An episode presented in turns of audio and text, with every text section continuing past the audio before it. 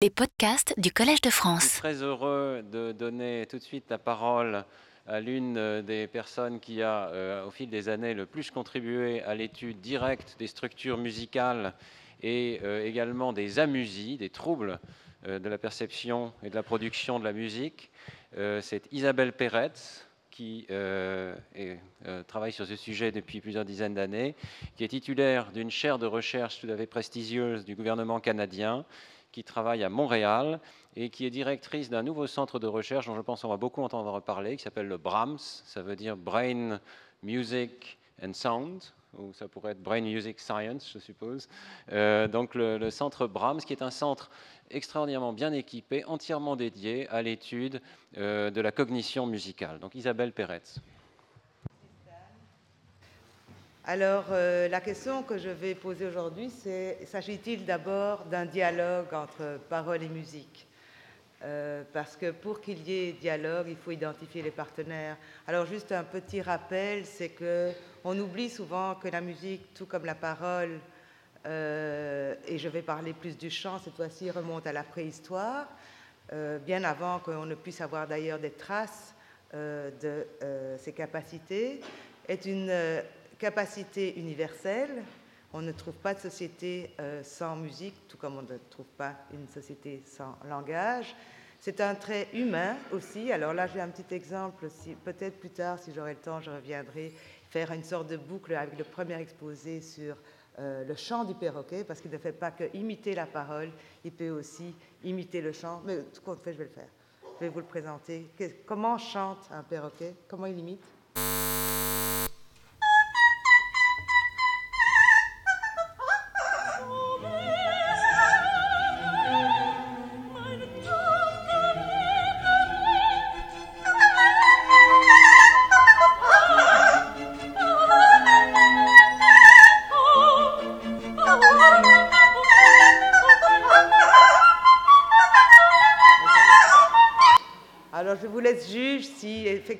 Vous qualifierez de ce genre de chant de musical ou non. Euh, alors, ce que je veux dire aussi, c'est que aussi le chant, euh, comme la parole, est acquis très tôt et spontanément par le jeune enfant, et que c'est aussi, je vous rappelle, le mode d'expression musicale le plus répandu. Pas besoin d'avoir un entraînement musical pour chanter. Et c'est aussi une autre façon d'utiliser le son de façon très complexe, tout comme dans la parole. Et un rappel aussi que cette activité-là euh, mobilise de nombreuses fonctions comme la perception, le système vocal, la planification, les émotions, la mémoire, l'attention, et j'en passe. Euh, tout comme d'ailleurs euh, la parole. Alors, que, malgré toutes ces dissemblances, ce que je vais essayer de vous convaincre aujourd'hui, c'est que parole et musique sont en fait des systèmes distincts, bien qu'ils aient un parcours parallèle.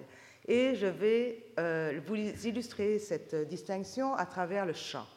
Alors c'est un peu dangereux évidemment de- prendre le chant comme euh, illustration de, euh, et ça c'est le plan aussi de mon exposé. Je vais vous parler de dissociation neuropsychologique, de neuroimagerie, d'interférence et peut-être un peu moins de transfert puisque Hélène Neville a parlé de cet aspect-là bien en profondeur précédemment. Mais pour illustrer donc euh, ces dissociations ou ces systèmes distincts, servir du chant. Alors la question c'est euh, que sait-on du chant ordinaire? Alors évidemment, euh, le premier embarras, c'est euh, de lever un préjugé qui est que la plupart des gens chantent faux. Alors si on prétend que le chant ou la musique est aussi naturel que la parole, on a voulu aller évidemment vérifier ce point. Et comment on a fait? Eh bien, on a fait une étude de terrain, euh, c'est-à-dire que j'avais un stagiaire euh, très euh, extraverti à l'époque qui euh, s'est proposé d'aller faire chanter les monsieur et madame tout le monde dans les parcs publics. Alors, il est parti avec un scénario disant C'est mon anniversaire aujourd'hui, euh, j'ai fait un pari, je veux avoir un, maximum d'enregistrements. Et il est parti avec la chanson québécoise qu'on chante pour euh, les anniversaires. Alors, je vous fais entendre Gilles Vigneault, qui chante, qui- c'est la chanson Jean du pays, mais qui va la chanter pour Michel, c'est le nom de cette euh, stagiaire qui a, fait, euh, qui a euh, pris les données dans les parcs publics. Mon cher Michel, c'est à ton tour de te laisser parler d'amour. Mon cher Michel, c'est à ton tour de te laisser parler d'amour. Alors, cette chanson, elle est connue par tout le monde au Québec. Et évidemment, elle était adressée à Michel, qui est son prénom. Alors, on a analysé euh, ces euh, enregistrements, on en a eu 100 dans les parcs publics, on a évidemment vérifié dans le laboratoire aussi. Et ce qu'on constate, c'est finalement ce qu'on constate pour toute habileté. Ça, ce sont les jugements des pairs, donc des gens qui n'avaient euh, pas participé à l'étude. Et ce qu'on constate, c'est une distribution normale, avec évidemment des gens qui chantent moins bien, des, des gens qui chantent mieux et que ce soit dans le laboratoire ou euh, dans les parcs publics. Alors je vous fais entendre qu'est-ce que ça veut dire quelqu'un qui chante pas bien. Mon cher Michel, c'est à ton tour de te laisser parler d'amour. Mon cher Michel, c'est à ton tour de te laisser parler d'amour. Quelqu'un qui chante bien Mon cher Michel, c'est à ton tour de te laisser parler d'amour. Mon cher Michel, c'est à ton tour de te laisser parler d'amour. Alors vous avez peut-être tout de suite réalisé une grosse différence entre ces deux chants, à part le fait que la première fait beaucoup d'erreurs euh, de hauteur, euh, d'intervalle, c'est que l'une chante très vite et l'autre chante beaucoup plus lentement. Et c'est ce qu'on avait constaté. En fait, on a analysé acoustiquement, euh, syllabe par syllabe, tous ces chants. Et ce qu'on peut déjà voir ici, euh, qui est important, c'est que la plupart des erreurs se fait euh, au niveau de, la mélodie, donc des intervalles, plutôt que dans le temps. En fait, dans le temps, euh, les gens respectent bien le rythme et de la chanson. Mais ce qu'on a constaté, c'est une corrélation entre la vitesse, c'est-à-dire que quand on chante beaucoup plus vite, on fait plus d'erreurs que quand on chante lentement. Et ici, vous avez les musiciens professionnels et Gilles Vigneault. Donc vous voyez que les musiciens professionnels et Gilles Vigneault vont chanter plus lentement euh, que euh, certains qui vont faire plus d'erreurs. Donc, on a voulu vérifier si, est-ce qu'ils voulaient s'en débarrasser très rapidement, donc ils chantent très très vite, ils s'en débarrassent parce qu'ils savent qu'ils chantent pas trop bien, ou si on les ralentit, ils vont arriver à chanter aussi bien que les musiciens professionnels. Et la réponse est oui. Quand on les ralentit, ils font très très peu d'erreurs. C'est-à-dire que ça, c'est le chant spontané. Ils font en moyenne 3 à 4 erreurs de, euh, d'erreurs de pitch, donc sur le niveau de la hauteur. Quand on les ralentit au tempo de 120 par minute, qui est celui euh, des chanteurs, et à ce moment-là, ils font très très peu d'erreurs. Mais, alors je vous fais entendre euh, un exemple de euh, personne tout à fait normale. Mon cher Michel, c'est à ton tour de te laisser parler d'amour. Mon cher Michel, c'est à ton tour de te... Oups, pardon. Et de ceux qui, même si quand on les ralentit, continuent à faire euh, des erreurs. Mon cher Michel, c'est à ton tour de te laisser parler d'amour. Mon cher Michel, c'est à ton tour. Enfin, il y a pire. Donc, je vous réserve euh, des meilleurs exemples plus tard. Alors, bon, l'idée vraiment ici, c'est que oui, chanter, c'est l'affaire de tous, que les non-musiciens qui chantent au même tempo, que, donc ralenti, que les professionnels chantent aussi juste, que euh, la justesse est liée, comme on le pense, à, plutôt à la mélodie qu'au rythme, et euh, que la majorité donc chante juste il y a bien sûr un 10 à 15% de la population qui chante faux, et donc on peut qualifier de tone deaf. Mais vous allez peut-être me dire, oui, mais enfin, chanter, c'est finalement euh, parler d'une autre façon. Euh, et il y a une idée qui est que vraiment la mélodie, la musique sert, si vous voulez, la mémoire des paroles, sert la parole. Et je vais vous présenter euh, brièvement les résultats de deux études qui se sont intéressées à cet aspect de euh, musique est au service de la parole. Alors d'abord, on s'est intéressé aux étudiants universitaires, c'est comment ils vont apprendre une chanson, qui est vraiment quelque chose de tout à fait euh, fondamental, euh, par imitation vocale. Et on a dû adapter l'apprentissage, on, on a vite réalisé que les gens avaient des habiletés très différentes au départ pour apprendre une chanson.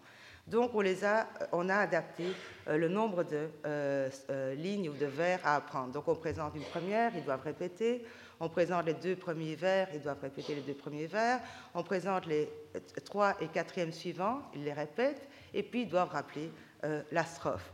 S'ils font euh, moins de 80% de réponses correctes, on arrête, parce qu'on va pouvoir évidemment étudier les erreurs. Sinon, on continue, et ainsi de suite pour euh, 8 vers euh, de suite.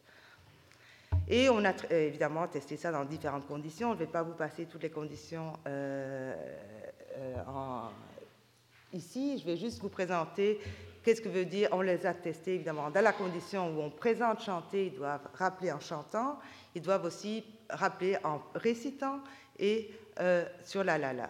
Alors voilà ce que ça donne quand le type de chanson qu'ils ont dû apprendre.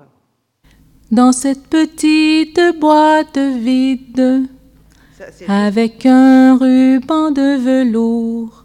Ça, ce sont les deux premiers vers que vous avez vus tout à l'heure. Et on a une condition contrôle où on présente la musique séparément des paroles. La, la, la, Dans cette petite la, boîte la, vide, la, la. La, la, la, avec un ruban la, de velours. Alors tout de suite, vous avez pu vous rendre compte que la parole va beaucoup plus vite que le chant. Donc il y a normalement un avantage du chant qui va beaucoup plus lentement pour pouvoir mieux mémoriser. Et pourtant, qu'est-ce qu'on observe? C'est que la musique nuit au rappel des paroles, c'est-à-dire que, euh, ce qu'on obtient comme euh, euh, performance, c'est-à-dire que quand ils doivent rappeler avec les mots, ils, font moins bien que quand ils doivent le réciter ou que qu'ils l'ont entendu quand c'était divisé. Et la même chose pour euh, la partie mélodique. Donc le chant, vraiment, c'est une tâche double. Il s'agit d'encoder à la fois la mélodie et euh, le texte. Euh, il était intéressant aussi de noter que les musiciens ne faisaient pas mieux. Et ce n'est pas parce qu'ils retenaient plus de lignes. En fait, quand on analyse la performance pour les quatre vers ou, ou six ou huit, ce qu'on se rend compte, oh, les couleurs n'apparaissent pas, euh, c'est que les non-musiciens sont ici en rouge euh, et les professionnels, les euh, chanteurs professionnels sont ici. C'est bizarrement, les couleurs n'apparaissent pas. Ce que vous pouvez constater, c'est qu'il y avait autant de non-musiciens qui, arrivaient à, rappeler huit vers que euh, professionnels. Donc c'est vraiment l'apprentissage d'une chanson par imitation vocale, c'est vraiment une habileté de base qui est partagée euh, par musiciens et non-musiciens. Et l'autre point évidemment important, c'est qu'il s'agit d'une tâche double. Maintenant, euh, je vais me pencher un peu sur les dissociations neuropsychologiques en abordant un autre aspect qui est très connu, qui est un enseignement classique de la neurologie, c'est que euh, un patient aphasique va pouvoir récupérer la parole plus facilement s'il chante que s'il parle. Alors, nous avions déjà étudié cette condition dans différents contextes. Ici, c'est un patient qui a un de type neurologique. Frère Jacques, asseyez-moi. Frère Jacques, qu'avez-vous, qu'avez-vous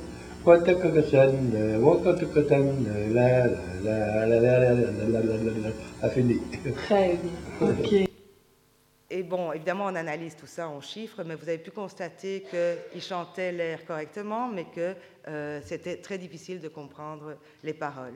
Alors, on a voulu, euh, on, a, étudié ça dans un groupe euh, d'aphasiques qui avaient des problèmes d'expression du langage à différents niveaux, et on les a fait chanter et les chansons familières et apprendre les nouvelles chansons. Et qu'est-ce qu'on a constaté? Même chose. Ils le- les problèmes qu'ils ont dans le chant sont identiques, sont de même nature que euh, les difficultés qu'ils vont avoir euh, dans la parole. Et en plus, ils ne montrent pas davantage de la performance chantée par rapport à parler. Par contre, et je pense que le point est important, il y a une seule condition à travers toutes les expériences qu'on a faites, et on en a fait beaucoup, et on a fait plusieurs études, c'est quand ils doivent chanter en chœur. Alors je vous fais entendre qu'est-ce que ça veut dire. Ici, vous avez un patient aphasique qui va chanter en même temps qu'il entend euh, l'expéri- Enfin, c'est pas l'expérimentateur, c'est le pré- la voix préenregistrée. Il est, est en moi, ce pays-là. Notez le bonheur qui est assez évident à chanter en chœur. Et là, il fait la même chose, mais cette fois-ci avec la parole récitée. La la la. Je Des pipis et mots d'air amitié. Et quand vous chiffrez les types d'erreurs, il y a beaucoup plus, il y a le même type d'erreur que quand il parle avec quelqu'un d'autre, que quand, alors que quand il chante, ça s'améliore.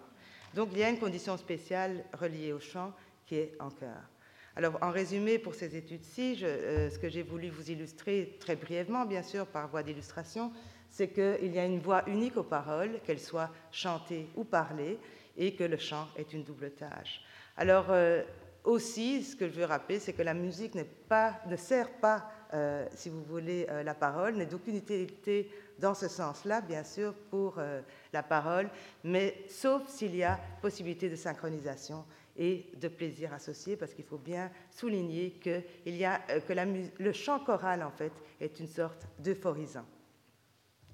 Alors vous allez penser que jusqu'ici, bon, mais la, musique, le chant, c'est beaucoup plus simple que finalement la parole, comme l'illustrer euh, chez les aphasiques aussi, c'est peut-être euh, une activité euh, beaucoup plus difficile, beaucoup plus complexe que le chant, qui pourrait être plus primitif.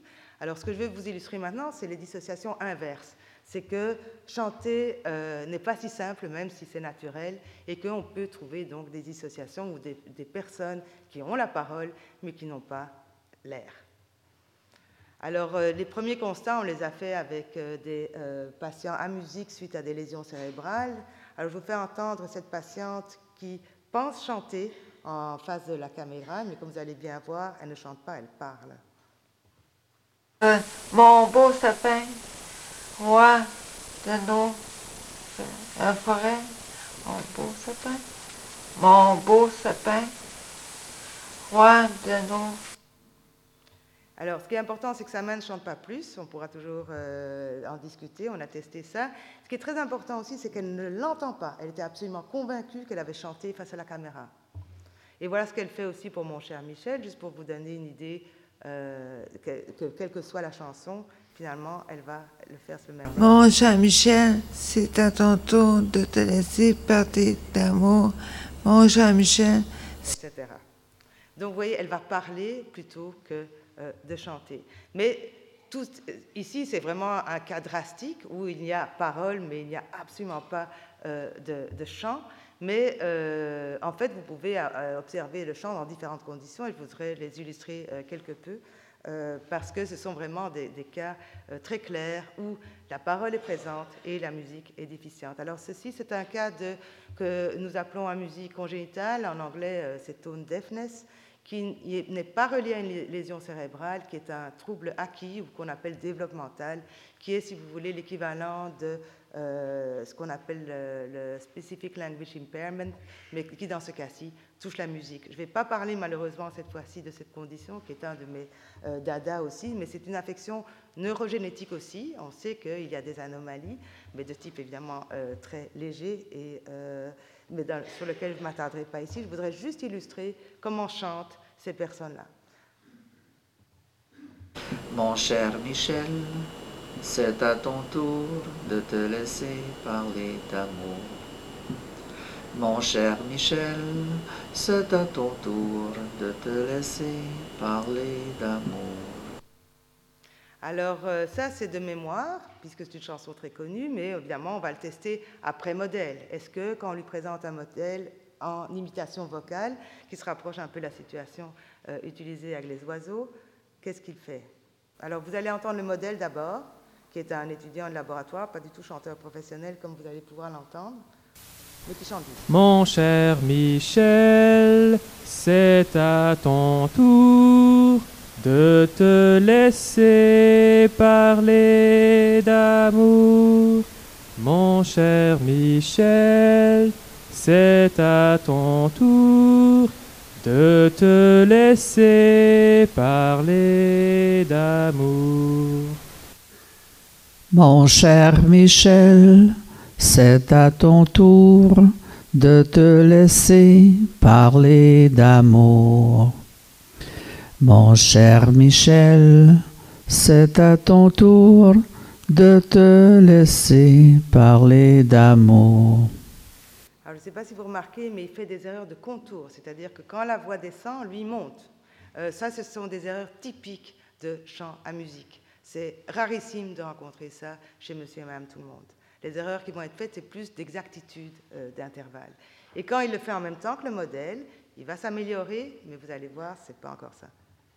Mon cher, Mon cher Michel, c'est à ton tour de te laisser parler d'amour. Mon Cher Michel, c'est à ton tour de te laisser parler d'amour. Alors on souffre un peu. hein. Euh, ce que vous avez ici, c'est les résultats typiques de la musique, c'est-à-dire que par rapport à des contrôles, ils font très très peu, comme je vous disais, ils font pas d'erreur de contour et euh, sur 32, in- sur 32 intervalles, ils vont en faire en moyenne 3-4 types d'erreurs par un demi-temps.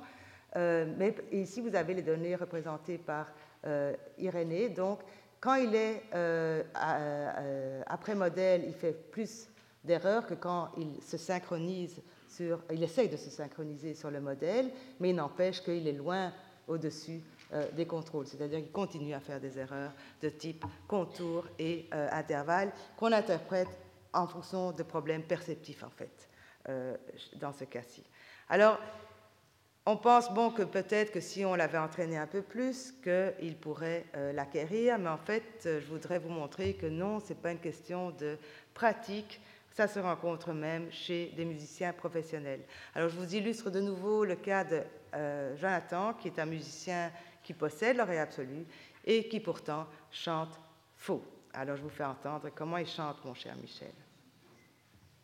Mon cher Michel, c'est à ton tour de te laisser parler d'amour. Mon cher Michel, c'est à ton tour de te laisser parler d'amour. Alors, euh, ça, c'est quand on analyse acoustiquement sa performance. Et ce que vous pouvez voir, c'est d'abord qu'il chante au bon tempo. Ce n'est pas une question de tempo, il est à la bonne vitesse, il est au tempo de professionnel, de chanteur professionnel, mais il fait un nombre d'erreurs, y compris de contours de nouveau. 15 erreurs de contour, des- 25 erreurs, donc ça veut dire presque tous les intervalles sont faux. Alors, pour vous rassurer, c'est pas qu'il n'est pas musicien et qu'il n'est pas capable de chanter. Alors là, je vous fais entendre autre chose. Je vous fais entendre euh, euh, Bonne fête, je pense. D'abord, où il va lire la partition mais avec les paroles, et ensuite il va lire en solfiant la même partition. Joyeux anniversaire. Joyeux anniversaire. Joyeux anniversaire. Joyeux anniversaire. Joyeux anniversaire. Toujours out, hein? Mais maintenant, vous allez voir. Do, do, ré, do, fa, mi. Do, do, ré, do, sol, fa. Do, do, do, la, fa, mi, ré, si, si, la, fa, sol, fa. Je suis certaine que j'aurai des questions, mais je suis désolée, pour l'instant, je vous fais faire un survol de qu'est-ce qu'on peut rencontrer euh, euh, en neuropsychologie. Alors, en résumé, qu'est-ce que la neuropsychologie nous montre? C'est qu'il y a une double dissociation entre musique et parole dans le chant. Bien sûr, je parle de la faculté en général, et chacune, évidemment, est composée de plusieurs euh, composantes sur lesquelles on pourra s'attarder plus tard, et que ce n'est pas dû, que ces dissociations-là ne sont pas dues à une différence de pratique ou de difficulté. Euh, et donc, mon point, c'est vraiment que musique et parole sont distinctes dans le chant. Je vais passer à la neuroimagerie parce que certains d'entre vous ont sûrement euh, vu euh, des titres accrocheurs de ce type-ci. Musical syntax is processed in broadcast area. Backspeak, c'est encore mieux. C'est-à-dire qu'il y a eu énormément d'articles, de, publications sur l'idée que la musique en, venait rechercher les mêmes aires cérébrales que le langage. Et ces données-là venaient surtout de la neuroimagerie. Alors, il y a aussi des études qui se sont déjà euh, qui ont étudié le chant. Et quand vous analysez toutes ces euh, études-là, en fait, ce que vous trouvez, c'est bien sûr qu'il y a des aires partagées entre euh, langage et musique, mais ce qu'on observe beaucoup, c'est que, que le chant est supérieur à la parole au niveau, évidemment, de l'hémisphère droit, mais aussi gauche. Si on compare chant et fredonnement, on voit aussi une plus grande activation des deux côtés du cerveau et moins pour la parole. Alors, ma façon d'interpréter, évidemment, va dans le même sens de ce que euh, je vous ai présenté au préalable, c'est que le chant va vous impliquer évidemment deux circuits, probablement en parallèle, et que ça explique ces différences de... euh, ah, merci. Euh, de, de, de, traitement et d'activation qu'on peut observer euh, en neuroimagerie. Ce qui est intéressant aussi de noter, c'est qu'il y a déjà eu une étude sur le chant synchronisé qui vient du Japon. Et qu'est-ce qu'il nous montre C'est que euh, chant de nouveau, la même chose, c'est de nouveau chant par rapport à la parole va euh, impliquer des airs spécifiques, mais que euh, finalement le chant va impliquer cet envers, mais la synchronisation avec euh, euh, un modèle préenregistré va impliquer plus les airs de type réceptif. Je pense qu'on est juste encore au balbutiement, mais c'est de nouveau pour vous illustrer combien il y a des airs spécifiques qui sont dédiés au chant et que probablement euh, c'est relié à ces deux euh, circuits. Donc, la neuroimagerie, non, ne nous montre pas un, une superposition complète. Il y a quelque chose comme sept études, et sur les sept études, elle montre toutes des activations spécifiques au chant qui ne retrouvent pas dans la parole. Quant à savoir exactement quelles sont les aires cérébrales qui sont impliquées, je pense qu'il est encore trop tôt euh, pour euh, le dire. Euh, ce que je veux juste rappeler, ce sont des tâches complexes et donc évidemment, il faut s'attendre à ce qu'il y ait un grand partage euh, de capacités et donc d'air cérébral associé. Euh, et de nouveau, comme l'a soulevé Hélène dans sa présentation, ce sont des études corrélationnelles. Donc tout ce qui est études neuroimagerie, à la différence d'études de neuropsychologie, ne permettent pas d'inférer sur la cause à l'effet puisqu'il s'agit d'une corrélation entre les mesures qu'on va prendre au niveau du cerveau et les tâches qu'on suppose que le sujet fait. De plus, une résolution peut-être plus élevée va nous permettre peut-être aussi de distinguer des aires euh, particulières. Donc ça, c'était pour les études euh, en, en bref euh, de neuroimagerie. J'aimerais parler aussi, euh, ah oui, hein, bon, ça je vous ai dit.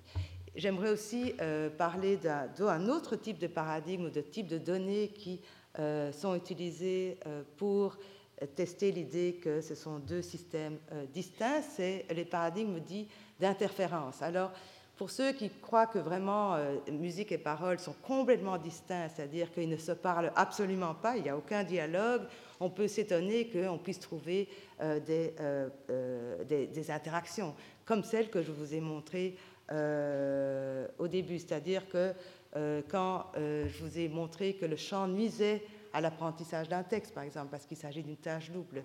Donc là, déjà, il y a un coût euh, entre euh, ces deux systèmes. J'ai aussi montré que le chant choral pouvait avoir un bénéfice pour la récupération de la parole de la phasique. Et ici, on, on montre un bénéfice. Donc il y a effectivement interaction entre les deux systèmes. Il ne s'agit pas de deux systèmes qui travaillent en parallèle et qui ne s'écoutent pas. Il y a des interactions, ce qui ne veut pas dire qu'ils ne sont pas distincts. Et il y a des, arguments pour, euh, euh, avec d'autres types de paradigmes d'interférence qui sont, euh, des, si vous voulez, des lésions artificielles ou virtuelles qu'on peut faire par stimulation magnétique transcrânienne. Il s'agit donc de stimuler sur la boîte crânienne et qui va venir perturber des circuits neuronaux ciblés. Et dans ce cas-ci, si vous le mettez sur les régions de Broca ou de celles qui sont reliées à la parole, vous pourrez interférer avec euh, la parole, mais pas le chant. Ça, ça a été constaté plusieurs fois. Et plus récemment, on a montré aussi dans un autre type de paradigme où cette fois-ci on mesure l'excitabilité euh, des réponses motrices suivant la stimulation, que si vous parlez, euh, votre réponse va être beaucoup plus importante du côté de l'hémisphère gauche, donc de la main droite, et vice-versa pour le chant. Donc tous ces types de données vont dans le même sens, c'est qu'il s'agit vraiment de circuits qui fonctionnent en parallèle, peut-être avec une base hémisphérique différente. Alors, j'avais une étude, euh, on, a, on était en train de faire une étude de ce type-là, de stimulation magnétique transcrânienne, que, bon, si on a le temps, je pourrais vous présenter, mais là, je saute cette présentation-là. Euh, pour arriver donc au dernier point qui est l'aspect de transfert. Qu'est-ce qu'on appelle par transfert? C'est euh, exactement ce que Hélène a euh, présenté au préalable. C'est de prendre. il y a énormément de littérature là-dessus. Qu'est-ce qu'on montre? C'est que les musiciens sont supérieurs dans tout. Hein? Alors la, la, la, leçon, évidemment, c'est faites de la musique, ça vous rendra plus intelligent. Avec tous les problèmes que ça, ça pose de questions d'interprétation. C'est-à-dire à quoi c'est dû, puisque de nouveau, sont des corrélations. Alors ça m'a fait bien plaisir de voir que Hélène allait dans cette voie qui est que ce sont des euh, processus très généraux qui semble euh, euh, intervenir. Donc, et il ne faut pas non plus oublier que tout l'aspect génétique peut être très important. Et de nouveau, Hélène nous a montré un autre aspect de la génétique, mais peut-être aussi n'importe qui ne devient pas musicien, qu'il y a aussi tout un aspect génétique qui permet effectivement de faire des cours en parallèle, à la fois le cursus habituel et musical. Euh, et, bon, et la nécessité d'études longitudinales, exactement le type d'exemple que vous avez eu euh, avant la pause. Alors, euh, j'aimerais parler de... Bon, maintenant, je vous ai parlé de divorce entre musique et langage. je vous ai dit aussi que le divorce n'était pas total parce qu'il y avait des dialogues. Alors je pense que maintenant, on peut euh, commencer à se poser les, questions de quel type de dialogue il faut euh, étudier. Alors je pense que ce qui est vraiment crucial dans l'avenir, c'est de mieux comprendre la nature des interactions entre ces deux vastes systèmes, bien sûr, euh, analyser les coûts et les bénéfices, étudier mieux aussi le rôle des émotions. Comme je vous mentionnais très brièvement, le chant et la musique en général est une activité qui suscite énormément de plaisir, sans doute plus que euh, de parler. Il y a tout l'aspect de développement qui est très très peu euh, étudié euh, dans le champ en tout cas, en perception beaucoup plus. Et je pense qu'il est temps aussi de penser à d'autres systèmes, comme on parlait pour la, parole, le langage des gestes, mais quand il s'agit de comportement plus musical, il y a évidemment tout l'aspect de la danse, sur lequel évidemment on se, on se penche actuellement aussi dans Brahms à Montréal. Alors je vous remercie de votre attention.